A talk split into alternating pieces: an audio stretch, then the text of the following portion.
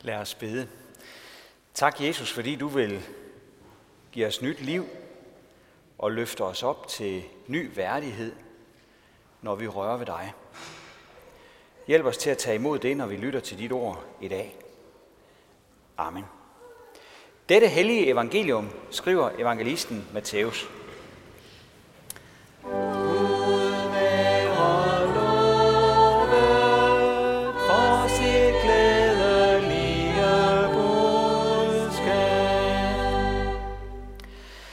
Mens Jesus talte til dem om dette, kom der en synagogeforstander og kastede sig ned for ham og sagde, Min datter er lige død, men kom og læg din hånd på hende, så vil hun leve. Jesus rejste sig og fulgte med ham sammen med sine disciple. Men se, en kvinde, der i 12 år havde lidt af blødninger, nærmede sig Jesus bagfra og rørte ved kvasten på hans kappe. For hun sagde ved sig selv, bare jeg rører ved hans kappe, bliver jeg frelst. Jesus vendte sig om, så hende og sagde, Vær frimodig, datter, din tro har frelst dig. Og fra det øjeblik var kvinden frelst. Da Jesus kom til synagogeforstanderens hus og så fløjtespillerne og skaren, der larmede, sagde han, Gå væk, Pigen er ikke død, hun sover. De lå af ham. Men da skaren var jaget bort, gik han ind og tog hendes hånd, og pigen rejste sig op.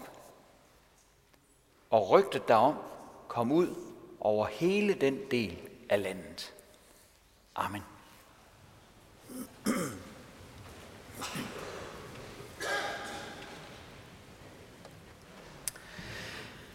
Dagens skærmbillede er fra en af de nyeste kirker i Israel.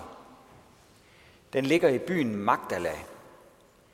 Kirken har fået det flotte navn Duc en altum, og det er latin og betyder styr ud på det dybe. Det er den replik, Jesus han siger til Peter, da han udfordrer ham til at vende båden og begive sig ud på det dybe vand på Genesarets sø.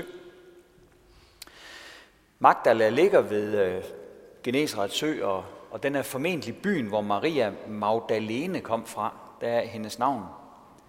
Hun var en af kvinderne, der fuldtes med Jesus og de 12 disciple, og derfor er kirken dedikeret til alle de modige kvinder, vi hører om i evangelierne. Kvinder, der på en eller anden måde også sprang ud på det dybe vand. Når man går ind i denne her kirkebygning, så kommer man først til et smukt, rundt rum, hvor der står en døbefond inde i midten. Hele vejen rundt om døbefonden, der står der otte søjler med navne indgraveret på nogle af de første kristne kvinder. Det vil sige, at der står kun navne på de syv af søjlerne. Den ottende søjle står tom og inviterer på den måde alle kvinder, der besøger kirken, med ind i kredsen af troende. Der kunne siges meget mere om den her kirke, og det når vi ikke i dag. Øh, vi må besøge den, når, når det engang igen forhåbentlig lykkes at kunne arrangere en menighedsrejse til det hellige land. Som tingene ser ud nu, har det jo desværre lange udsigter. Men i dag vil jeg pege på vægmaleriet her, som findes i kirkens underetage. Dernede der finder man et rum, der hedder Mødets Kapel. Mødets Kapel. Et smukt rum med en buet bagvæg, og på den her buede bagvæg, der er maleriet malet. Som man kan se, så er vi virkelig kommet ned i underetagen, og det er i mere end en forstand. Det er et billede af fødder og ben, et virvar i sandalhøjde, som vi er havnet midt i. Sådan ser et opløb ud, hvis man fotograferer det helt nede ved brostenene. Vi fornemmer, at det til højre i billedet er mesteren selv, der kommer gående med den godt brugte vandringsstav i hånden. Han standser op midt i et skridt, for ind fra venstre er der ragt en finger frem i gadehøjde. Fingeren rører ved frønserne på hans jødiske bedesjal. Og så springer der en slags gnist, eller lyser en slags lys, eller hvad det nu er.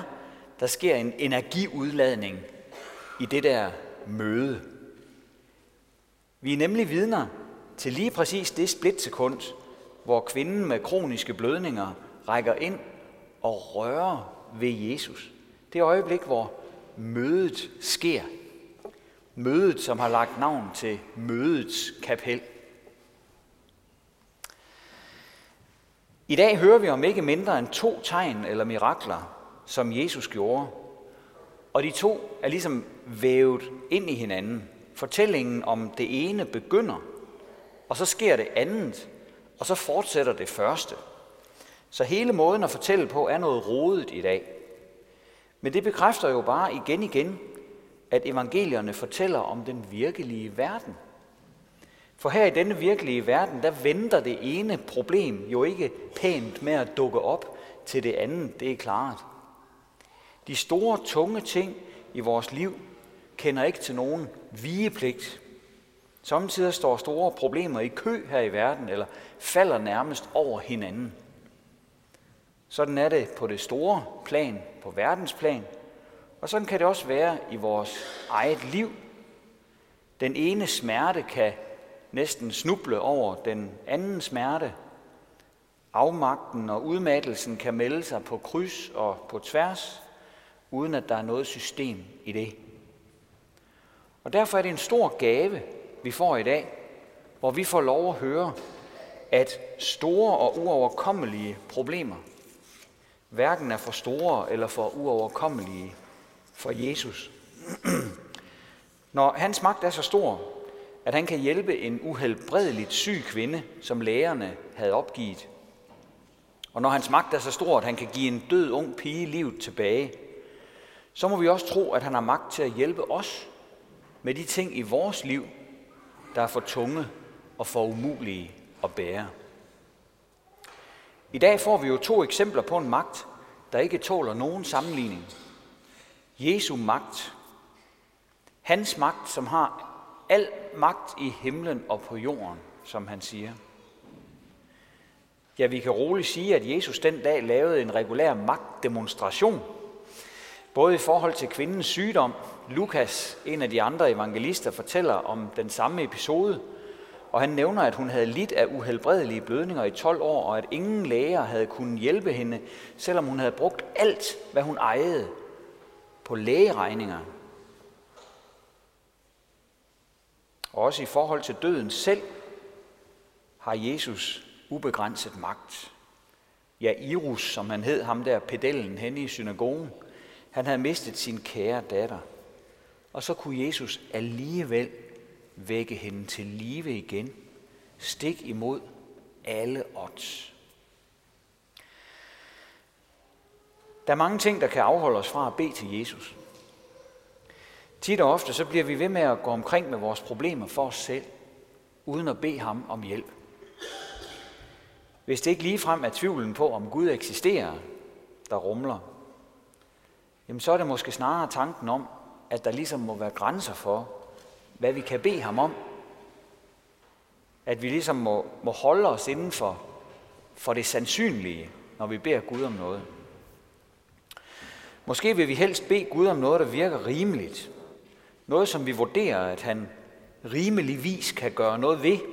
Noget, der ikke er alt for umuligt. Og her snyder vi samtidig os selv. Det har jeg gjort mange gange.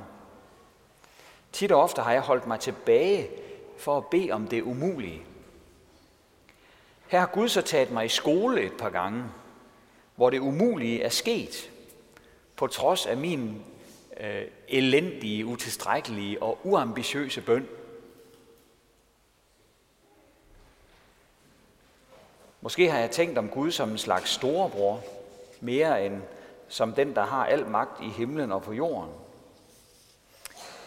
Kære venner, vi må ikke tænke for småt om Gud.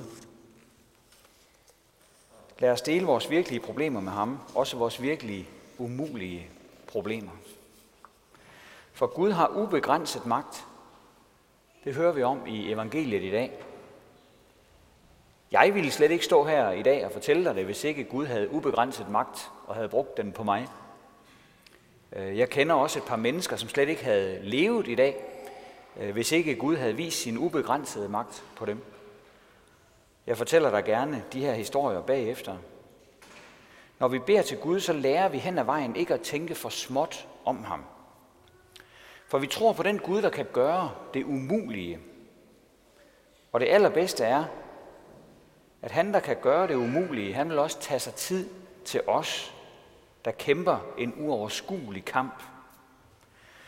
Både kvinden og synagogeforstanderen kæmpede fortvivlede kampe. Men ligesom de, skal vi bare komme til ham med det alt sammen, med hele rodebutikken, og lægge det i Jesu hænder.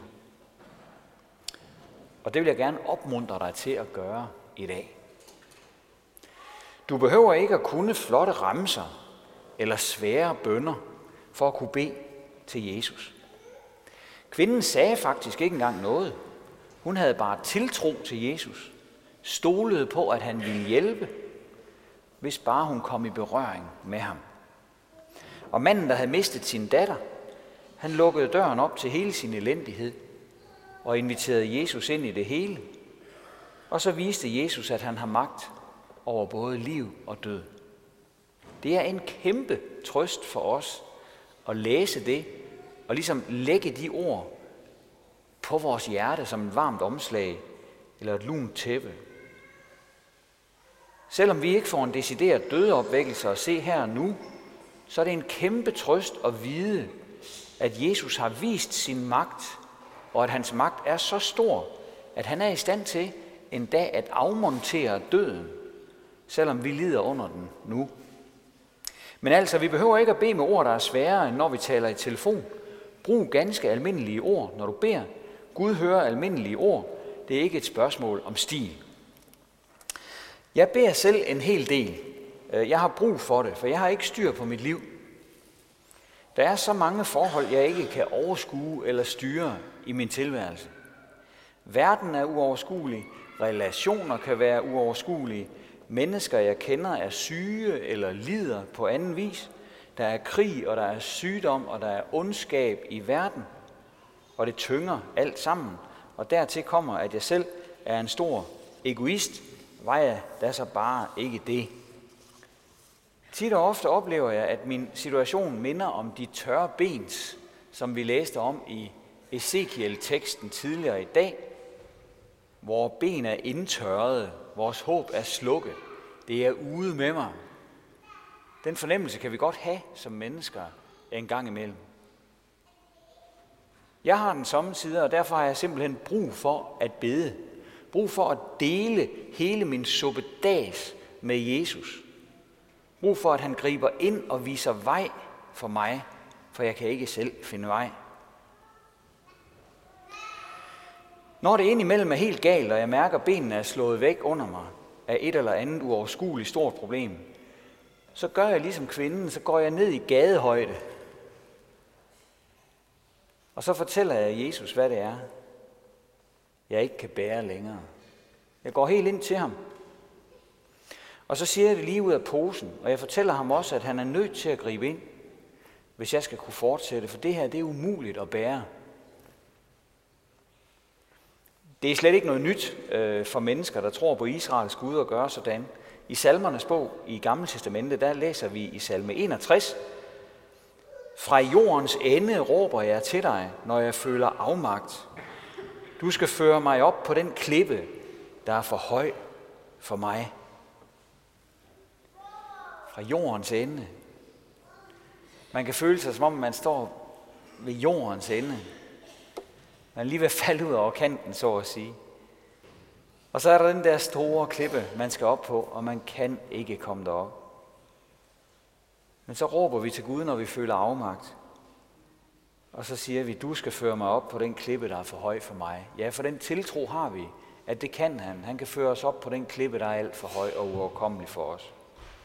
Livet er tit som en alt for høj klippe, som vi ikke magter at komme op på. Men så beder vi Gud om at hjælpe os på vej. Jeg skal sige, det er ikke så tit, at jeg oplever lodrette mirakler på et øjeblik. Omvendt så har jeg ikke tal på de gange, hvor Gud har hjulpet mig ved at sætte noget i værk, ved at skabe forandring, ved at tænde et håb, ved at lade mig møde et menneske, som kunne vise mig vej, hjælpe mig afsted. og så videre, og så videre. Så jeg vil gerne sige til dig i dag, at det nytter noget at bede til Jesus. Bed til ham. Han er ikke langt borte fra en eneste af os. Og han er aldrig længere væk end en lille bøn eller en lille tanke. Og når vi beder til ham, så sker der noget. Så er vi inde i nærkontakt med ham, og så udgår der en kraft fra ham, når vi rører ved ham. Gnisten springer, så at sige. Sagen er nemlig, at mødets kapel, det findes ikke kun i en bestemt kirke på en bestemt adresse nede i Israel. Mødets kapel, det ligesom opstår hver gang et menneske våger at komme til Jesus med sin nød. Om det så er derhjemme, eller på cyklen, eller i skoven, eller hvor det er. Hver gang en kvinde eller mand våger at hive Jesus i sjælen og dele sin smerte med ham, så er mødets kapel en realitet, uanset hvor i verden det foregår. Så prik frimodigt til Jesus med din bøn. Ære være faderen og sønnen og helligånden, som det var i begyndelsen, så også nu og altid og i al evighed. Amen. Og lad os rejse os og med apostlen tilønske hinanden. Vor Herres Jesu Kristi nåde, Guds, vor Fars kærlighed og Helligåndens fællesskab være med os alle. Amen.